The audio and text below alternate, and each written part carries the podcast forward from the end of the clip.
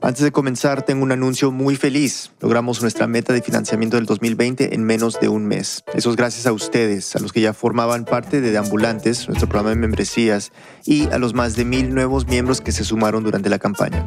Quedan menos de tres semanas del año y nos pusimos una nueva meta. Queremos llegar a 90 mil dólares.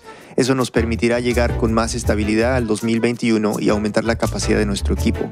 Súmate hoy a Deambulantes y ayúdanos a conseguir lo que falta. Todo sirve. Para donar, ve a radioambulante.org slash deambulantes. Muchas gracias. Bienvenidos a Radioambulante desde NPR. Soy Daniel Alarcón. Hoy regresamos a nuestros archivos con una historia que publicamos originalmente en el 2016 y vamos hasta Montevideo, Uruguay. Una profesora de literatura, creo, pobrecita. Me da, me da pena. Demoró como tres meses para saber que era ciego. Juan Pablo Culazo habla sin problemas sobre su ceguera. Hasta se puede reír de las situaciones difíciles que le han tocado. Como esta historia del liceo, cuando una profesora ni siquiera se dio cuenta que tenía un alumno ciego en el salón, a pesar de que Juan Pablo pasaba la clase entera tipeando en su máquina de escribir en braille. Escuchaba un ruido espantoso en la sala de la máquina Perkins, que es como un... todo el tiempo. Y, y no se daba cuenta. Ah, no, le, dijo a mi padre, yo escuchaba un ruido en la clase, pero no sabía que su hijo era ciego. Bueno, ahora sabe. Bueno, pero quizás más increíble es este detalle. El mismo Juan Pablo tardó años en entender que no veía. Nació ciego, solo capaz de percibir algunos tonos de luz. Cuando era niño se sentaba frente a la tele y decía que la estaba mirando. Andaba en bicicleta, patines, trepaba los árboles, me caía, me arañaba las rodillas. Y nada de que, ah, no, no, que no haga porque no ve. Y es que sus padres hicieron todo lo posible para educarlo sin barreras, pero no fue tan fácil.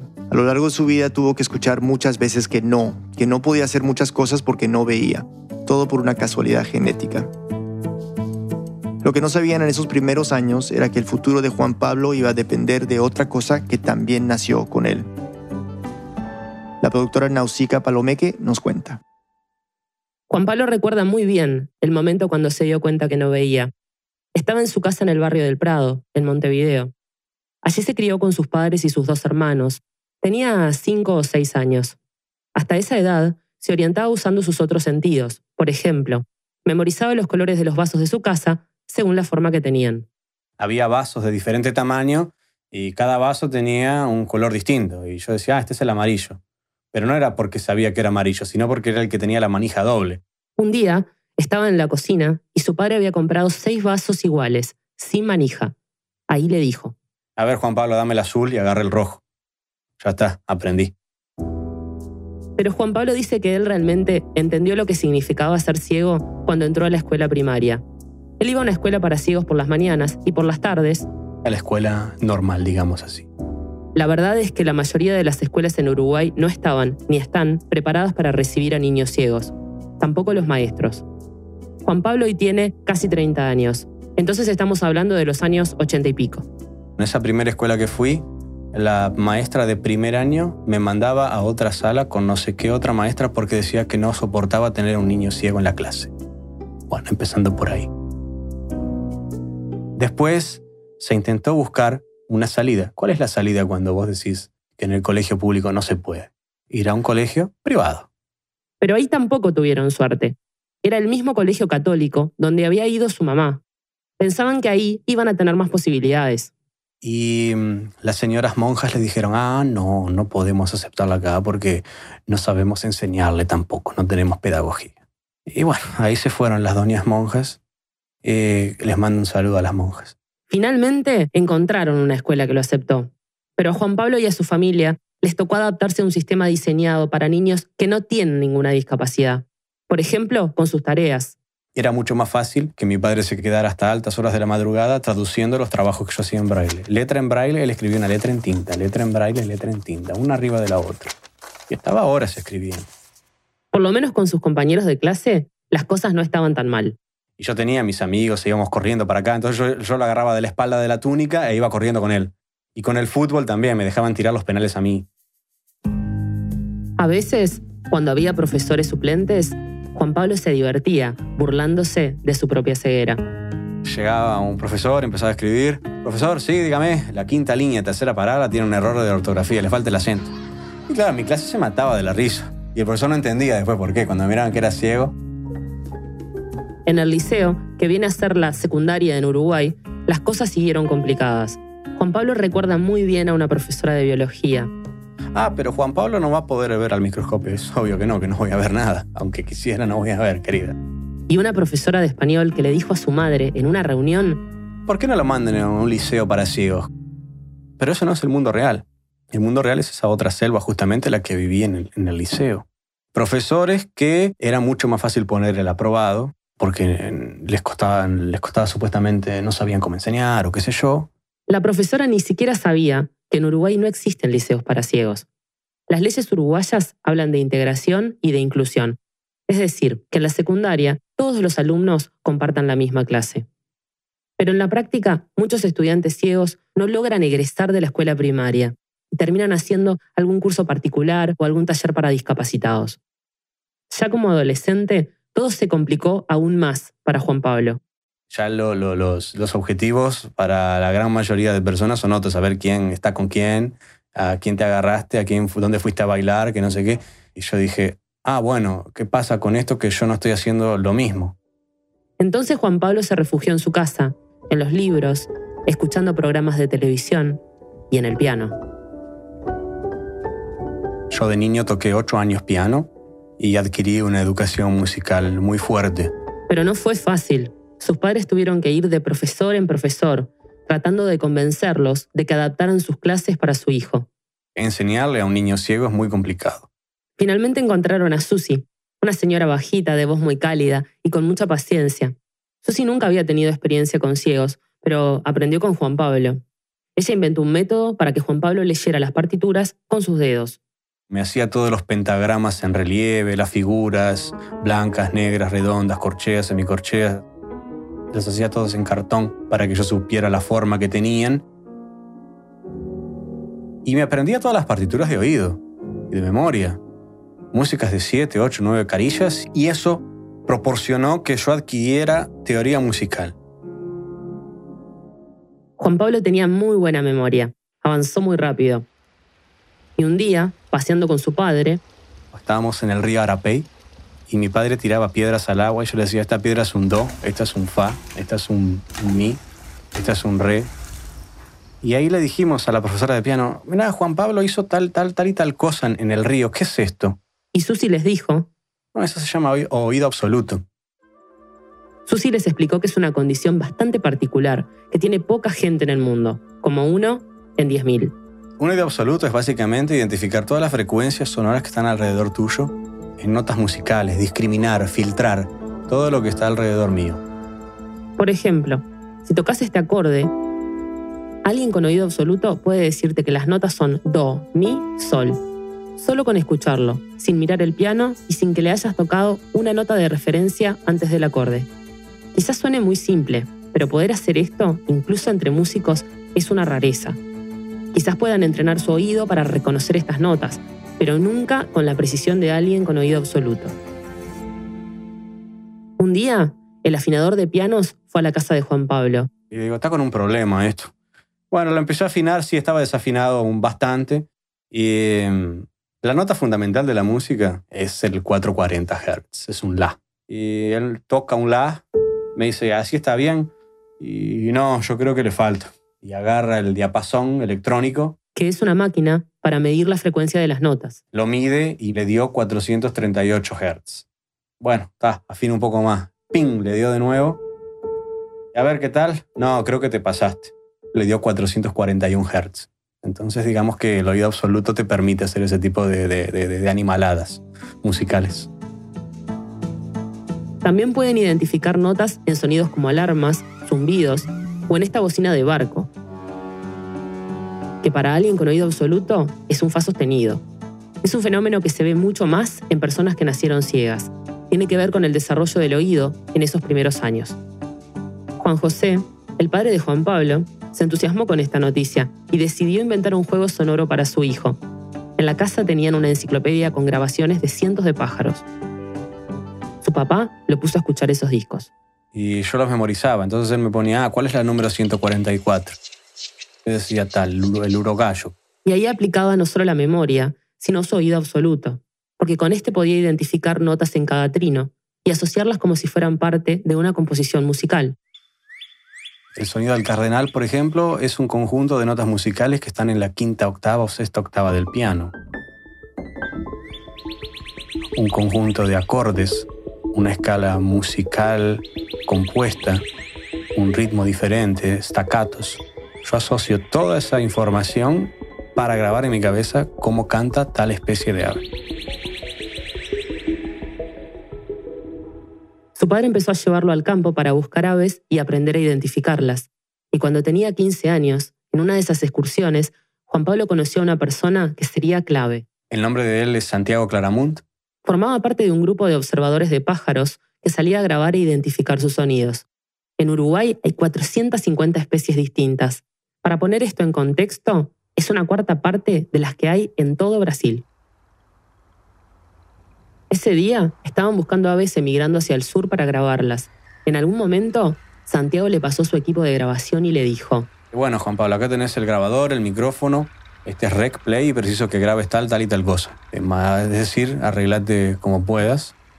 Este, yo tengo que hacer otras cosas, grabá. Y a partir de ahí, cuando él me dio aquel grabador, dije, está, esto es lo que yo quiero hacer. Empezó a hacerlo como un hobby. Seguía pensando en dedicarse a una carrera más común para alguien ciego, entró a la universidad pública para estudiar relaciones internacionales, pero desde el principio no le fue bien. Lo mismo cuando trató de inscribirse a una escuela para aprender inglés. No me aceptaron porque decían que el curso era extremadamente visual y la pedagogía de la institución se enseñaba el inglés a través de muchos conceptos visuales. Bueno, perfecto, entonces digo, sigo aprendiendo inglés solo de la, de la manera que pueda. Y mm, ¿Qué es lo que pasa? Vas a una entrevista de trabajo y decís, inglés tiene, bueno, ¿dónde está el, diploma? Y no, no lo tengo. ¿Y por qué no lo tiene? Porque no me quisieron aceptar en tal lugar o en tal otro, qué sé yo. Y ahí está el, el círculo vicioso, ¿no?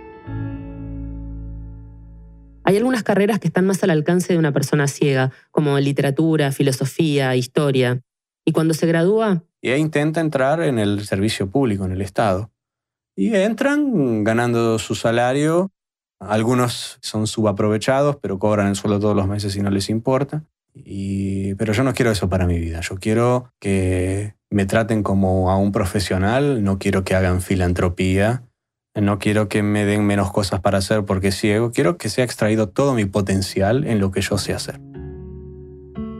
Así que Juan Pablo decidió abandonar sus estudios universitarios y ver si podía ganarse la vida haciendo lo que más le gustaba, grabar sonidos de la naturaleza. Una pausa y volvemos. ¿Qué es lo que nos hace humanos? ¿Por qué somos como somos? Cada semana, TED Radio Hour de NPR explora las increíbles fuerzas que moldean nuestra existencia.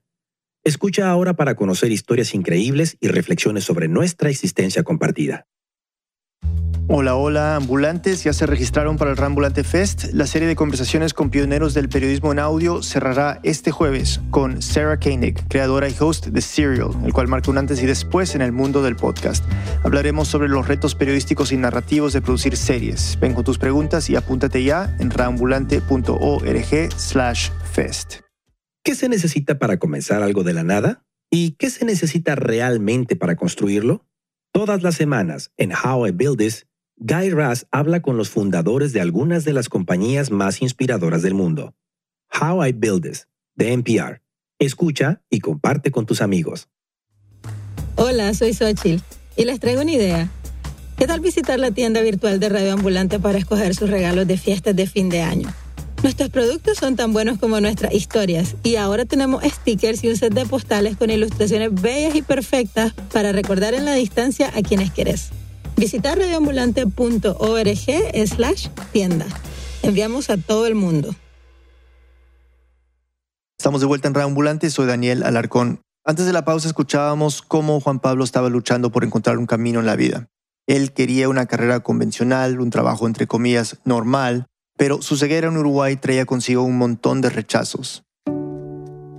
Juan Pablo se sentía frustrado, así que decidió abandonar su plan y dedicarse a su verdadera pasión, escuchar el mundo que lo rodeaba. Nausica nos sigue contando. Justamente en este tiempo, el padre de Juan Pablo consiguió un trabajo en Brasil. Juan Pablo se fue con él y buscó a alguien con quien pudiera seguir aprendiendo. Increíblemente, ahí se conectó con uno de los sonidistas más prestigiosos a nivel internacional. Un francés llamado Jacques Velliard. En el quinto laboratorio más grande de sonidos del mundo. Él me recibe y me dice, ¿qué quieres venir a hacer acá? No, yo quiero venir a aprender y, adquirir conocimiento. Pero mira que yo no, no, te puedo pagar nada por estar acá, por trabajar conmigo ahora, que no sé qué. No, no, profesor, no se preocupe, yo vengo a aprender. Bueno, entonces venís a aprender, el martes que viene te quiero acá. De pronto se están preguntando qué hay que aprender para ser sonidista profesional. Bueno, son varias cosas. Cómo usar distintas grabadoras y micrófonos, saber no solo cuándo usar cuál, sino cómo y dónde colocarlos. Y después está todo el tema de digitalización y edición de sonido. Por dos años, Juan Pablo aprendió todo esto en el laboratorio de Jack. En 2008, su padre le regaló su primer equipo de grabación y dos años después sacó su primer CD. Juan Pablo empezó a dar conferencias y a grabar discos como material didáctico, casi todo gratis. Así grabó, por ejemplo, los sonidos en el bañado de los indios, en la costa de Uruguay. Tenemos garibaldinos, junqueros, teros, hay algunos loros. Aprendió mucho. Hoy Juan Pablo puede identificar cientos de sonidos de pájaros. Está el carao, cardenal azul, bandurria. Pero era algo todo muy amateur, porque yo hacía mis CDs, ganaba un poco de plata, pero la usaba para mejorar mis equipos. Siempre con ese afán de mejorar y mejorar y mejorar los equipos. Pero lo que ganaba no le daba para independizarse. Nadie gana bien en esta profesión, y los equipos para grabar son caros. Mucha gente te dice, ah, qué lindo, qué lindo, qué lindo, y, vos pedís alguna ayuda, un patrocinio, mostrás que... y nadie te da nada. Incluso llegó a pensar en volver a estudiar una carrera humanística. Pero el 5 de junio de 2013 le llegó un email de un programa de National Geographic. Bienvenidos a Super Cerebros. Mi nombre es Rafael Araneda. Super Cerebros es eh, un game show hecho por National Geographic que intenta buscar la persona con la mente más brillante. Es un concurso de diferentes talentos. Era la primera competencia de supercerebros en Latinoamérica. Dije, opa, bueno, ¿quién sabe si no se da por acá? ¿Quién sabe si no es una, una oportunidad? Vamos a, vamos a intentar. Algo que siempre dice mi padre. Yo siempre digo que lo digo yo, pero es mentira, no, lo dice mi padre. El no uno ya lo tiene. Entonces envió los datos necesarios para postularse. Y mm, soy seleccionado entre 300 candidatos que de toda América Latina. Bienvenido Juan Pablo desde Uruguay. Juan Pablo recuerda muy bien lo que sintió cuando se subió por primera vez al escenario del programa. ¿Cómo te ha ido? Como puede percibir los tonos de luz, recuerda que había una luz enorme. Un foco de esos que, que, que te golpean los ojos y te los hacen cerrar, y la gente aplaudiendo. Dije, vos, ¿dónde me metí? ¿Qué es esto? Ah, bajé la escalerita. Fui hasta el sillón, me senté y bueno, ya estamos acá. Ahora es como, es como cuando te tiras en un trampolín y vas a chapotear en una piscina. Estás en una caída libre. Sí. Eh, te dejas llevar, no hay otra. El programa tiene dos etapas. La primera, aunque suene raro, se llama semifinal. Dividen a los 20 participantes en cinco grupos de cuatro. O sea, hay cinco semifinales. Y los ganadores de cada grupo llegan a la final. En mi caso, eh, competí contra Carmen de Colombia, Arturo de Perú y Roberto de México. Todos los participantes tenían talentos realmente insólitos. Puedo memorizar cualquier información en muy corto tiempo. Carmen tenía memoria binaria, que básicamente es número binario, 0, 1, blanco, negro. Arturo de Perú era muy bueno en cálculo matemático. ¿Qué sé yo? Sacar la raíz cuadrada de 147.508 y te la dice muy rápido. Cuando yo era muy pequeño, mis padres realizaban cálculos y yo daba los resultados sin que me lo dijeran. Roberto de México tenía una memoria increíble a corto plazo. Te muestran una, cantidad de datos por un número limitado de tiempo y te los tenés que acordar todos muy rápido. Y estaba yo con los pajaritos. Juan Pablo, te voy a hacer una pregunta. ¿Estás listo para poner a prueba tu memoria auditiva? Más listo que nunca. Más listo que nunca. Por lo tanto, Juan Pablo, tu reto mental comienza ahora. Su primera prueba consistió en identificar 10 sonidos al azar de un total de 240 cantos de aves. Y yo tenía que decir el nombre científico de esa ave, en latín. Cantorquilus longirostris. Próxima ave.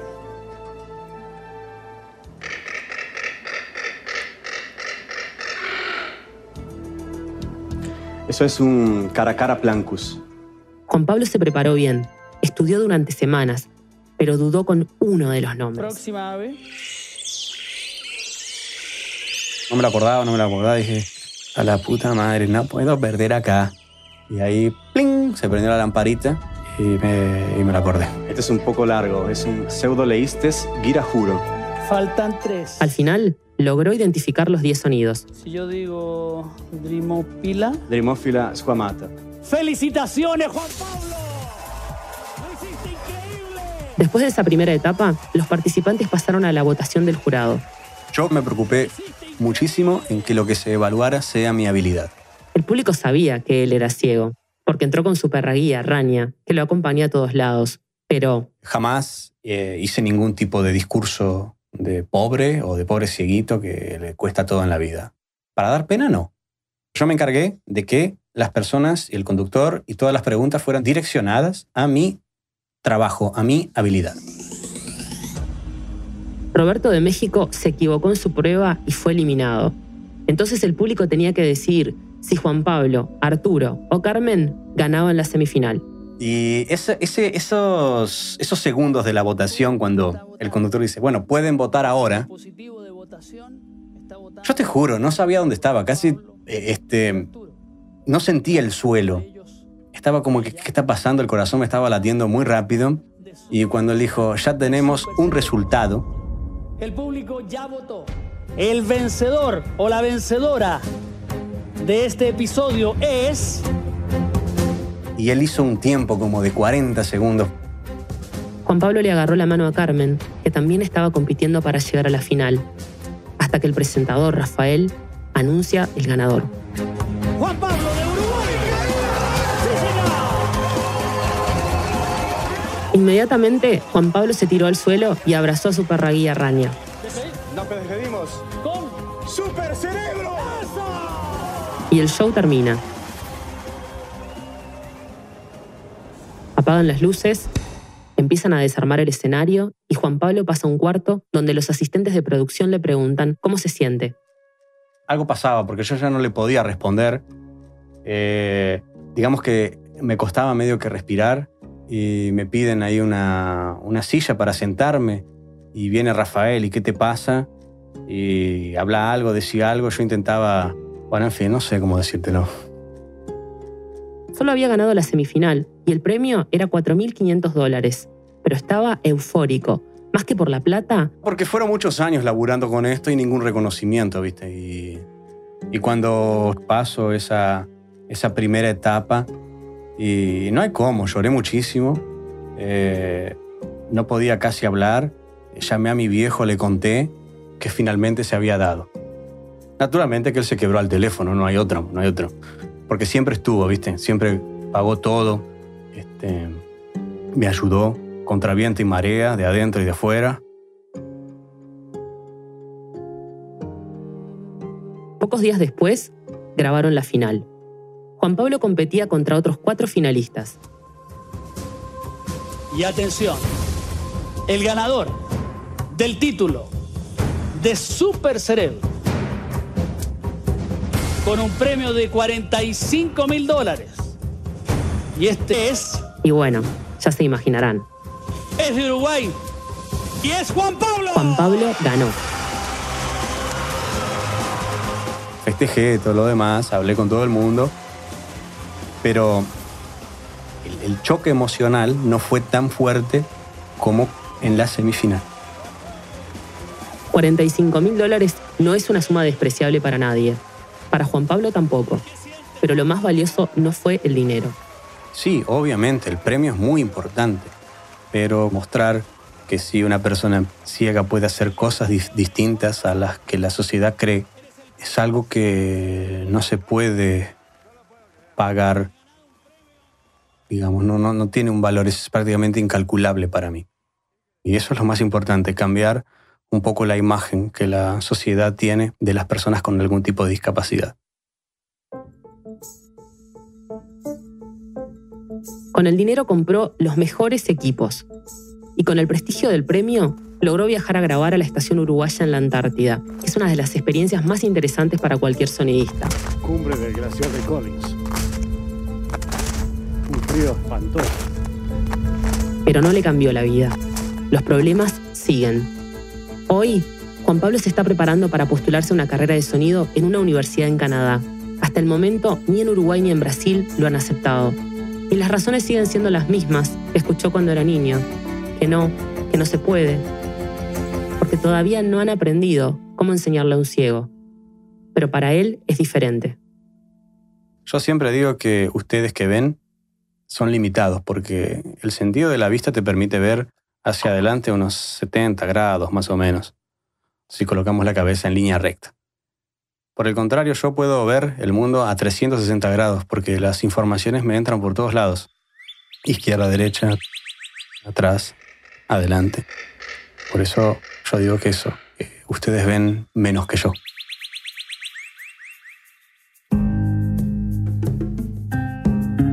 Juan Pablo ahora vive en Colombia con su esposa. No llegó a estudiar una carrera en sonido, pero sigue trabajando en su pasión. En el 2017 tuvo una experiencia inolvidable. Fue invitado al laboratorio de ornitología de la Universidad de Cornell a dar una conferencia y allí pudo visitar la fonoteca más grande del mundo. Ha seguido publicando guías sonoras de aves, pero ahora con el apoyo de organizaciones ambientales internacionales muy importantes. Y este año, junto a un compañero, ganó un premio en Colombia con el proyecto de la primera ruta de aviturismo para personas con discapacidad visual de Sudamérica. Recibieron 50 mil dólares para lanzar esa ruta en el bosque de niebla de San Antonio, en Cali.